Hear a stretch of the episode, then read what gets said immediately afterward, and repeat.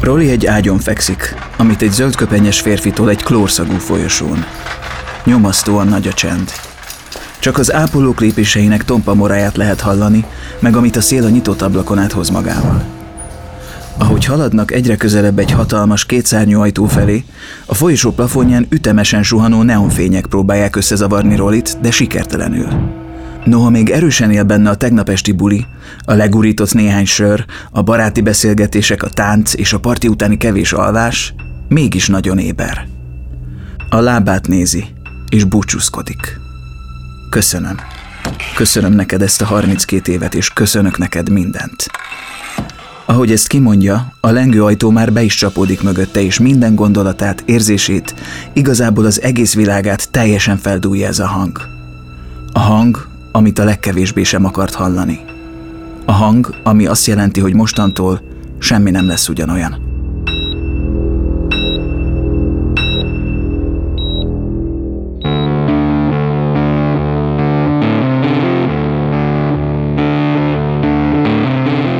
Lovas Rozi vagyok. Ez az Egyszer Lent. Egy podcast azokról, akiknek hatalmas pofont adott az élet.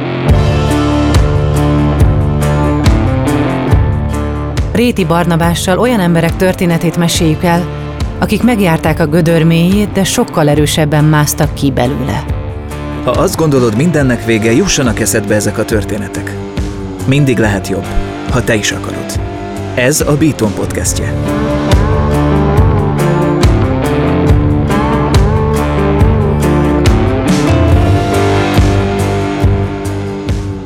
Máté Roland, akit mindenki csak Rolinak hív, blogger, televíziós és rádiós műsorvezető. 32 éves volt, amikor egy hirtelen mélyvénás trombózis egyik napról a másikra teljesen megváltoztatta az életét. Elveszítette a bal lábát térttől lefelé. Ahelyett, hogy mély depresszióba zuhant volna, inkább, ahogy ő mondja, lábatlankodóvá vált.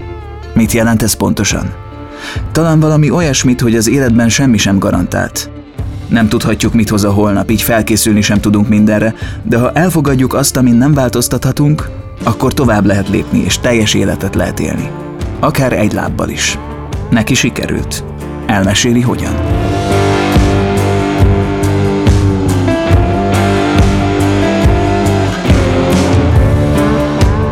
Ezt a műsort azért tudtuk elkészíteni, mert a Generáli biztosító szponzorként mellénk állt.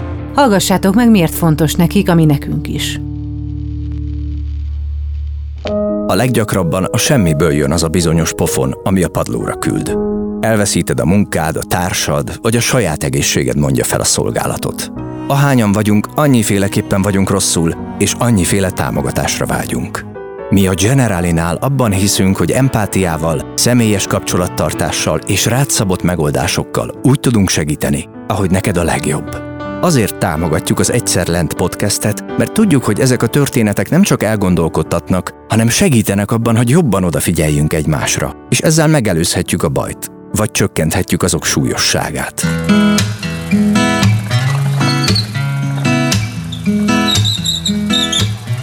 Rolly, mint a legtöbbször, ma reggel is bringával megy az iskolába. Van rajta csengő, de nem szokta használni, mert nem szereti, ha megijednek a járókelők, amikor meghúzza a fogantyút. Helyette inkább manőverezik. Egy kövér fék jelzi, hogy megérkezett. Gyorsan ledobja a bicait, és már robog is a terem felé. Óvatosan kikerülve azokat, akik szintén bringával jöttek a suliba, és a lakatolással bajlódnak. Rolinak nincs lakatja. Ő hisz és bízik az emberekben. Nem gondol arra, hogy bárki megfújná a paripáját. Fütyörészve lép be a 9-esek osztálytermének ajtaján, ahol mintha egy filmsztár érkezne a díszbemutatójára, úgy fogadják őt a többiek. Vitathatatlanul központi eleme a csoportnak. Valahogy mindenki szereti őt, szeretnek a közelében lenni. Talán mert folyton mosolyog, folyton érdeklődik minden iránt, amit még nem ismer. Nagyon szeret élni. Fiatal felnőttként sokáig nem tudta eldönteni, hogy mihez kezdjen magával. Amíg a jogi egyetemre járt, gyakornakoskodott a Magyar Rádiónál, aztán később a Szegedi Rádiónál is. Mivel érezte, hogy a jog nem az ő világa, ezért három és fél év után úgy döntött, hogy befejezi ezeket a tanulmányait és a médiában keresi önmagát. Jelentkezett a Komlósi Oktatási Stúdió szerkesztő műsorvezető képzésére, ahol többek között Jakub Cseh Gabriellától tanulta a szakma alapjait. Később rádiós műsorvezető lett Szegeden, az RTL Klub délalföldi tudósítója, az MTV a híradójának munkatársa. Belecsöppentem a média világába, ami nagyon beszippantott 18-19 évesen, és, és minden, ami ezzel járt, én éltem. Bulisztam, rengeteget dolgoztam, csajoztam, éltem azt az életet, amit én mindig is szerettem volna élni. Égettem a gyertyát tényleg két oldalról, ezt, ezt nem titkolom. Én egy olyan pasi voltam, aki 31 néhány éves koráig ezer fokon égett. Olyan életem volt, amiért, ami, amit a könyvben megírnak. Én nagyon szerettem az egész életemet, és akkor jött a stop. És lehet, hogy kellett ez a stop. A miértekre viszont nem kerestem a választ. Az az este, amikor ez megtörtént, akkor az nagyon elevenen bennem marad, az, az bennem él, mert uh, szintén uh, egy buliban voltunk, egy munkahelyi buliban voltunk, és egyik pillanatról a másikra nem láttam. Nem éreztem a talajt, nem, nem pörgött a nyelvem, és éreztem, hogy itt valami elkezdődött, vagy lehet, hogy valami véget ért. Bemegy a férfi mosdóba, hogy felfrissítse magát. Ahogy beér, elsötétül előtte minden. Nem lát. Dülöngélni kezd pedig a hajó, ahol a buli van a Tisza partján, egyáltalán nem mozog. A gondolatai teljesen épek, de semmit nem lát. A mozdulatai koordinálatlanok. Kicsit görnyetten dülöngél faltól falig. Végül lefejeli az egyik mosdót és összeesik. Bíztam a sorsomban, hogy nem egy piszoárok között fogom befejezni a, a, az életemet. E, és szerencsére akkor bejött hozzám egy, egy fiatal srác, és akkor mondta, hogy úristen, mi van veled? Rögtön megragadta Rolit és kivonszolta a mosdóból. Senkit nem hibáztatok, amikor kivittek a, a diszkó előterébe, akkor nyilván, az, nyilván vagy nem nyilván ez viszonyítás kérdése. Az volt az első reakció, hogy nagyon szét vagyok csúszva, be vagyok állva. Nem használtam tudatmódosítószert, semmilyen kábítószer nem volt a szervezetemben, ez kis derült labor eredményekből. Inni ittam, de nem voltam annyira részeg. Miután picit magához tér, úgy érzi jobb neki otthon, ezért inkább hazaindul. El sem köszön a barátnőjétől, a barátaitól, sem a kollégáitól. Bizonytalanul lép le a hajóról a keskeny hídra, ami a partra vezet. Még mindig nem lát jól, ezért lassan ér át a partra. A túloldalon fog egy taxit és hazamegy. Útközben arra gondol, hogy talán valamit belekevertek az italába. Sokszor lehet ilyet hallani, vagy talán csak túlhajszolta magát, hiszen imádja a munkáit és gyakran éjszakákon át dolgozik. Úgy érzi, orvosra nincs szüksége. Otthon kialussza magát, és minden rendben lesz. Eljött a másnap reggel, és nagyon furcsa az élet fintora, ami, ami ezután eh, következett. Én akkor egy országos televíziónak a híradójában dolgoztam, hatalmas viharok eh, tomboltak aznap este, és egy temetőbe hívtak ki eh, élő bejelentkezésre. Én akkor nem tudtam, hogy, hogy lényegében egy hajszál választ el attól már akkor, hogy én ott onnan lehet, hogy ne lépjek ki. Rosszul érezte magát az élő bejelentkezés alatt is, de eszébe sem jutott, hogy megszakítsa a műsort, ezért inkább próbált nem tudomást venni arról, milyen jelzéseket ad a teste éreztem, hogy valami nem oké, nagyon vert a víz, nagyon, nagyon gyenge voltam, nagyon, nagyon fájt mindenem, és munka után én hazamentem, és lefeküdtem aludni. De a görcsö derekában nem hagyta pihenni. Azt éreztem, hogy ezt meg tudom oldani, vettem be magnéziumot, vettem be káliumot, vettem kálciumot, mindent, amit találtam otthon bevettem, nyilván nem volt semmi eredménye. És eljött az a pont, amikor azt mondtam, hogy itt, itt nagy gáz van, amikor fölálltam a, az ágyról, akkor ömlött rólam a víz, és hasra estem és nem tudtam használni a lábaim egyiket sem. A telefonját a szoba másik végében hagyta. Mindössze pár méterre volt tőle, de elmenni odáig képtelen volt. Nem bírt felállni a földről, de tudta, hogy ott és akkor szüksége van segítségre, ezért hasoncsúszva elindult a telefonjáért. Elértem a telefonomat ilyen kinkeserves módon, és hívtam a mentőket. Akik azt mondták, hogy ez egy lábgörcs, vegyen be rá magnéziumot. Ezután Roli a barátait hívta, hiszen tudta, érezte, hogy ennél komolyabb dologról van szó. Amikor a barátai megérkeztek, körülötte már szinte tócsában állt a víz, annyira izzadt. Elkezdték masszírozni a lábaimat, akkor már kezdtek feketedni. És akkor újra hívtuk a mentőket, azt mondták, hamarosan érkeznek, nem érkeztek, és akkor harmadjára az egyik barátom nagyon erélyesen mondta, hogy kellene nagyon, mert nagy gáz van. A barátai egy pillanatra sem hagyták magára. A kiérkező mentősök megállapították, hogy egyik lábában sincs keringés. De akkor már nagyon-nagyon fájt mindenem, a derekam, a lábam, a hasam, egyszerűen nem tudtam megmozdulni. Én akkor nem tudtam, hogy ez volt az utolsó nap, amikor, amikor két lábbal még valaha is a föld fölött voltam. Roli megkérte a barátait, hogy a családját ne értesítsék, hiszen lehet, hogy ez csak valami idegbecsípődés, ne izgassák fel őket feleslegesen. A kórházban megállapították, hogy el van záródva az artériája. Vérögök vannak az ereiben, és percről percre egyre rosszabbak az eredményei. Először akkor gondolta, hogy valami tényleg nagy baj lehet, amikor az egyik vizsgálat után meglátta az édesanyját a folyosón. Nem a cimborák, hanem a kezelőorvos értesítette őt, mert noha Roli akkor még nem tudta, de fennállt a veszélye, hogy nem éri túl az éjszakát. Betoltak a műtőbe, én régen a vérnyomásmérőtől féltem, én féltem az orvosnak a látványától, tehát én, én nagyon féltem az egész egészségügyi rendszertől, és valahogy ott nem éreztem azt, hogy, hogy baj lenne, vagy nem éreztem azt, hogy, hogy félnék bármitől. Én azt mondtam a családomnak is, hogy nem kell sírni, nyugi, megműtenek, holnap haza, vagy nem megyek még haza, de szerdán remélem haza megyek, ez nagyon bennem volt, hogy én már másik dolgozni akartam. Nem így alakult. Megtörtént az első műtét, és nagyon fura volt, mert a képem, ami megmaradt az első műtétből, az egy nagyon szép műtős nő, akinek az arca beleégett a, a fejembe, egy gyönyörű szeme volt, és tudom, hogy elhívtam kávézni. az első műtét három órás volt. Combtőnél vágták fel a bal lábát, de a másik is egyre rosszabb eredményeket mutatott. A vérrögöket nem sikerült eltávolítani.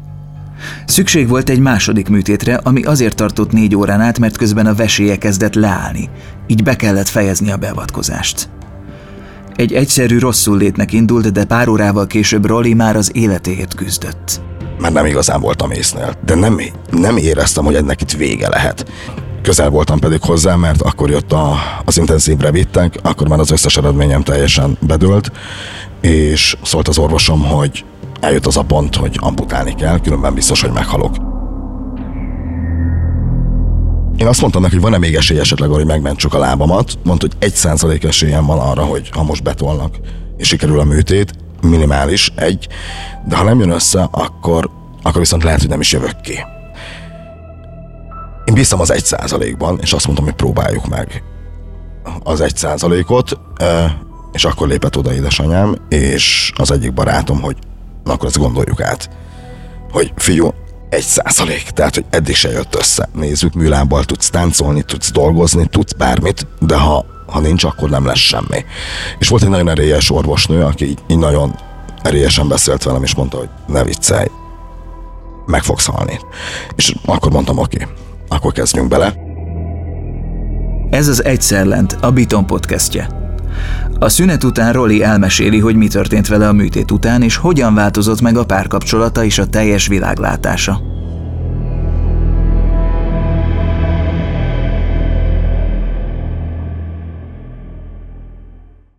Mielőtt folytatódik ez az epizód, hallgassd meg a Beaton podcast ajánlóját. A szavak hihetetlen erővel bírnak. Lehetnek akár alapkövei egy új életnek. Én egy apró cigány telepén nőttem fel, ahol ahelyett, hogy az esti tábortűz mellett anekdotáztam volna a többiekkel, inkább a holdfényében letűnt korok nagyjait olvastam. Petőfit, Adit, Kosztolányit. Orsós Lajos vagyok, a Pont Elég házigazdája. Meghívlak egy pár perces kikapcsolódásra. Ha szereted az irodalmat, a klasszikusokat vagy a kortárs gondolatokat, akkor tarts velem, mert néha egy pár jó szó pont elég ahhoz, hogy szebb legyen a nap.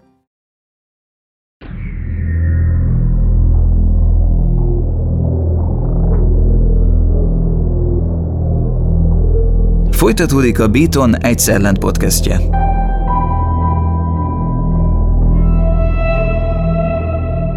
Az ember életében szerintem vannak ilyen pillanatok, akár gyerekkorából, akár fiatal felnőtt korából, ami, ami beleég, ami egy illat, egy gondolat itt volt az a második vagy harmadik pont, ami belém égett, amikor tolnak a műtőbe, és én valahogy láttam magamat talán fentről, és tudom, hogy megköszöntem a lábamnak ezt a 32 évet. Tehát beszéltem a lábamhoz, és mondtam, hogy köszönöm. Nagyon sok helyre elvittél, és köszönök neked mindent.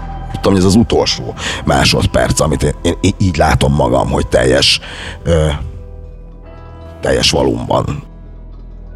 A műtét után visszatolják a kórterembe, ahol gyorsan felébred. Kutyagos még, de érzékeli az ágya körül az embereket. A családja, barátai és egy ápolónő is van ott. Inni kér. Kólát pedig nem nagyon iszik kólát, de most mégis erre vágyik. Beszélgetni próbálnak vele, és amennyire tud, válaszol is. Aztán a tekintete elindul lefelé. Balra néz, ahol a lába helyén egy bekötözött csonkot lát. Jobbra néz és látja, hogy a másik még megvan, de nagyon fájlalja. A fájdalomcsillapítók még hatnak, de nem eléggé. Pánikba esik. Attól tart, hogy a másik lábát is elveszíti. Egy nap alatt megváltozott az életem, fejtetejére állt minden, amikor egy nappal ezelőtt azt éreztem, hogy nekem a világ kevés, akkor eljutottam arra a pontra egy nappal később, hogy nincs lábam, és, és nem tudom használni a jobb lábam, és az intenzíven vagyok, és ágytálaznak, tehát iszonyat nagy volt a, a kontraszt egy naphoz képest. A jobb lábáért három napig küzdöttek az orvosok, és imádkozott az egész család. Szerencsére sikerült eltávolítani belőle a vérrögöket. Azt mondta magának, hogy ha valaminek még jönnie kell, akkor inkább jöjjön most. És jött is. Rosszalkodott a veséje. Görcsölt a teste, nem tudta használni a jobb lábát, de az eredményei hetek alatt lassan javulni kezdtek. Köszönöm azt, hogyha már ez meg volt írva, ilyen dur, így jött, mert én egy ilyen típusú ember vagyok, hogy minden történjen meg azonnal, és legyünk rajta túl, és nagyon jó, hogy így volt, mert ha hetekig, hónapokig én ezen gondolkozok, hogy most lehet amputálnak, lehet nem amputálnak, szerintem nekem rosszabb lett volna. Az én személyiségem ilyen, hogy én szeretek mindent ilyen nagyon gyorsan. Azt egy percig nem éreztem egyébként, hogy én ettől egy kevesebb ember lennék. Nem éreztem azt, hogy, hogy, hogy, a világnak vége. Én valamit nagyon belőben mart nekem az, hogy én folyamatosan azt kérdeztem az orvostól, fogok-e valaha táncolni. Tehát, hogy ez nekem annyira, annyira fontos volt, hogy, hogy, hogy, hogy tudjak táncolni, tudjak biciklizni, tudjam élni az életem, és, és azt mondta, hogy persze, hát mindent lehet. Mindent lehet, de mégsem így képzelte azt a jelenetet a fejében, hogy esténként két nő fürdeti és egyáltalán nem egy kórházban. Bármit megadott volna azért, hogy ne legyen többé kiszolgáltatva másoknak, ezért kitalált magának egy játékot. Minden napra kitűzött egy elérendő feladatot. A cél pedig az volt, hogy mielőbb újra járjon. Biztos, hogy megzuhantam, nincs ember, aki ettől ne meg, de valahol én se éreztem azt, hogy, hogy ez lesz az a dolog, ami megfektet. Nem éreztem azt, hogy, hogy az életemnek itt vége, ez bármilyen szinten, tehát hogy nem csak fizikálisan, hanem sehogy. Azt éreztem, hogy megyünk tovább. Mindenki életében vannak nagyon nehéz pontok, nagyon nehéz akadályok. Szerintem nem nekem volt a legnehezebb, nincs gyerekem, de el tudom képzelni, hogy egy szülőnek látni a gyerekét ilyen helyzetben, ne talán elveszíteni, szerintem sokkal fájdalmasabb, mint annak, aki ebben benne van. Vagy ahogy láttam azt, hogy, hogy ott döbbentem rá, hogy mennyi ember szeret. Vagy hogy láttam azt, hogy, hogy a családom ettől jobban megfeküdt talán, mint én, és akkor mondtam nekik, hogy hello, kapjuk össze magunkat, össz, én összekapom, akkor ti is, és megyünk együtt előre. Mert ez nem az én harcom, ez a mi harcunk volt ha nekem nincsenek ilyen erős lelki tartóoszlopaim, akkor én biztos, hogy nem ilyen happy jókedvel tudtam volna végigcsinálni nagyon sok mindent, vagy nem tudtam volna olyan hamar visszarázódni újra megszokott, imádott életembe. Tehát, hogy én örökre hálás leszek. Örökre hálás leszek az összes az összes volt barátnőm öt volt. Hát azért ott kihúztam magam, és ott olyan pasinak éreztem magam, hogy olyan jó, jó valamit jót csináltam. És hogy tényleg, és nagyon, hálásak, nagyon hálás vagyok nekik, tényleg az összesnek, mert rengeteg erőt adtak.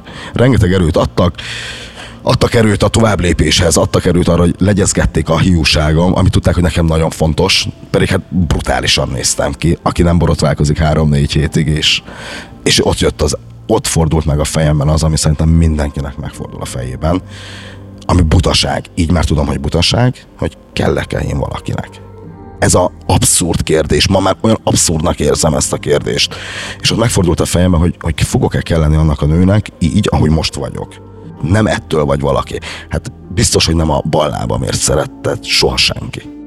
De ezt nyilván föl kell fognod, föl kell, föl kell hozzá nő ehhez a helyzethez, hogy kit érdekel, mert nem ezért fognak szeretni, és hogy nem ezért leszel pasi, nem ezért leszel egy jó vagy rossz ember. Amikor már azt hitte, hogy megvívta a csatáját, és hetek múltán azt is megmerte nézni, hogy mi maradt a lába helyén, jött egy újabb kihívás. Kiújult a gyerekkori vesebetegsége, így harcba kellett szállni annak megmentéséért. Szteroidokat kapott, amiktől közel 25 kilót hízott. Ott egyébként éreztem azt, hogy, hogy na még egy valami jön, akkor az, az már úgy sok lesz és jött. Elhagyott a szerelmem. De nem az amputáció miatt. Volt közöttük néhány más probléma, de igazából semmit sem bánt meg, sőt, az akkori szerelmének nagyon hálás. Neki köszönhetem azt, hogy bevezetett az új szexuális életemben, akkor kerekesszékkel és, és mindenhogy, és olyan önbizalmat adott, meg az visszaadta a pasiságomat, amire azt mondtam, hogy de, de tényleg még élekhálás leszek neki. Az ő szavai, az ő gesztusai annyira bennem voltak, hogy oké, okay, mehetünk. és akkor lehet csajozni, és lehet élni, és lehet, lehet megélni a férfiasságodat, lehet megélni a, a szexuális vágyaidat, mert miért ne élhetnéd meg? Hát mindenki meg akarja élni, éljen kerekesszékben, éljen műlámban, éljen bárhogy. Ez az életnek a velejárója. Úgy érzi, hogy amennyit elvett tőle a sors, annyit adott is. Valahogy másképp szemléli a világot. Nem azt érzi, hogy jobb ember lett, hanem inkább nyitottabb és elfogadóbb. Ehhez pedig ez a trauma és az utána jövő újjászületés kellett neki. Újjászülettem olyan értelemben, hogy teljesen más, hogy szemlélem, máshonnan nézem a világot, sokkal kisebb dolgoknak örülök, és rájöttem arra, hogy semmi nem jár alanyi jogon. Amire azt gondoltam régen, hogy, hogy evidens, megtanított ez a helyzet arra, hogy semmi nem jár. Mindenért nagyon meg kell küzdeni. Nagyon-nagyon örültem az első napfénynek, amikor megláttam, nagyon örültem az első érintésnek, az első illatoknak, minden átértékelődött. Nincs olyan dolog, amire azt gondolom, hogy nem lehet megoldani vagy megugrani, és, és nem érzem azt, hogy, hogy jöhet olyan dolog, ami engem felidegesít. Sokkal nyugodtabban élem meg az életem, sokkal sokkal inkább azt élem, hogy éld meg az életed, mert egy van. Legalábbis itt most ez az életed, ezt az egy életet használd ki, és éld meg úgy, ahogy te szeretnéd. Ne felejj meg társadalmi elvárásoknak, iratlan szabályoknak, mert, mert a végén vége, és, és, és nem élted úgy, meg lehet az életed, hogy meg, meg akartad volna élni. Nekem két-három héttel ezelőtt egy nagyon jó barátom a karjaim között halt meg. És uh, iszonyatosan megviselt, én soha előtte nem láttam elhunytat. És az ő testénél végfutott az egész, ami velem történt, és azt mondtam, hogy a vége ez, akkor miért ne élném meg az életemet olyan kötöttségek, olyan elvárások nélkül, ahogy én meg szeretném. A szteroidok okozta hízást idővel le tudta tornázni. Blogot indított egy pillanat az élet lábatlankodása címmel, ahol az elfogadás fontosságát hirdeti. Olyan kampányokban vesz részt, amikkel az esélyegyenlőségre hívja fel figyelmet. Volt, hogy kommentelők támadtak rá a közösségi felületein. Ezekkel nem kifejezetten foglalkozik, mert úgy gondolja, hogy az, aki nyilvánosság előtt éli az életét, többet kell, hogy elviseljen, de azért van olyan megjegyzés, amire nagyon is szomorúan emlékszik. Valaki azt írta, hogy őt is be kellene fóliázni, mint azokat a bizonyos könyveket. Roli szerint, amit nem ismerünk, attól gyakran félünk, pedig csak annyi lenne a feladatunk, hogy nyitottan álljunk az ismeretlenhez, és akarjuk megismerni, mert egy mozgássérült is ember. Ugyanolyan jogokkal, érzésekkel. Ezért is tartja fontosnak a tájékoztatást. Azokról a dolgokról beszélünk tabuként, ami az életnek a, mi, a mindennapok része. Nem beszélünk a, a fogyatékkal élőknek a szexuális életéről, hogyan dolgozzák fel. Nem beszélünk dolgokról, szőnyeg alá söpörjük. De miért? Hát az életnek a vele járója. Mint ahogy Rolinak a munka is.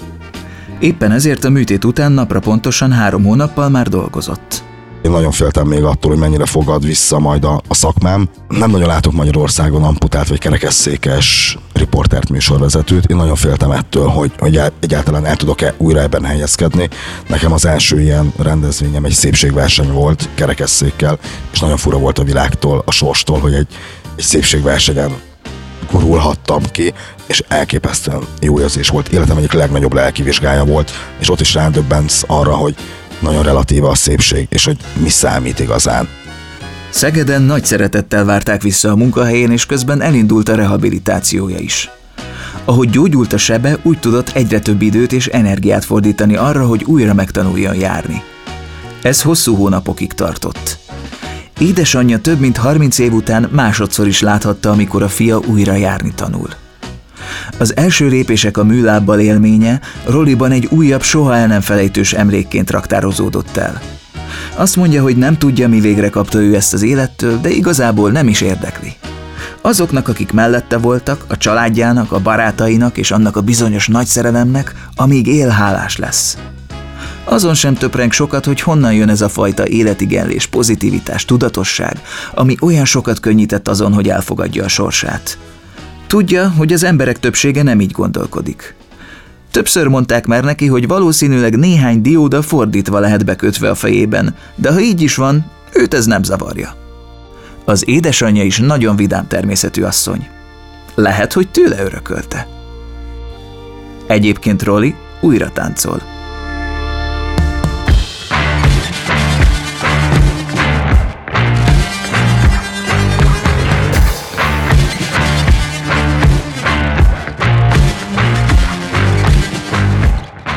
A Beaton Egyszerlent podcastjét hallottátok. Azért indítottuk el ezt a műsort, hogy megmutassuk, minden veremből van kiút. Amikor a legalján vagyunk, lehet, hogy nem látszik, de tehetünk azért, hogy megtaláljuk.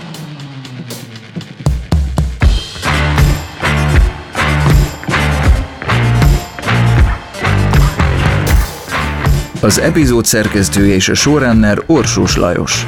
A zenei és utómunka szerkesztő Szűcs Dániel, a kreatív producer Román Balázs, a producer pedig Hampuch Richard volt. Réti Barnabást hallottátok. Ha úgy érzed te vagy valaki a környezetedben krízis helyzetben van, hívd a 116-123 ingyenes lelki elsősegélyszámot. Ha tetszett ez az epizód, értékeld a lejátszóban 5 csillaggal. Iratkozz fel a csatornánkra, hogy ne maradj le a következő részekről. A beaton.hu oldalon megtalálod az összes többi műsorunkat is, ott fel tudsz iratkozni a hírlevelünkre, amiben hetente ajánlunk podcasteket a világ minden tájáról. Beaton. Vidd magaddal ezt a történetet. Ha van lehetőséget, kerüld el a bajt. Ha pedig már benne vagy, ne feledd, minden gödörből van kiút. Generali. Érted vagyunk.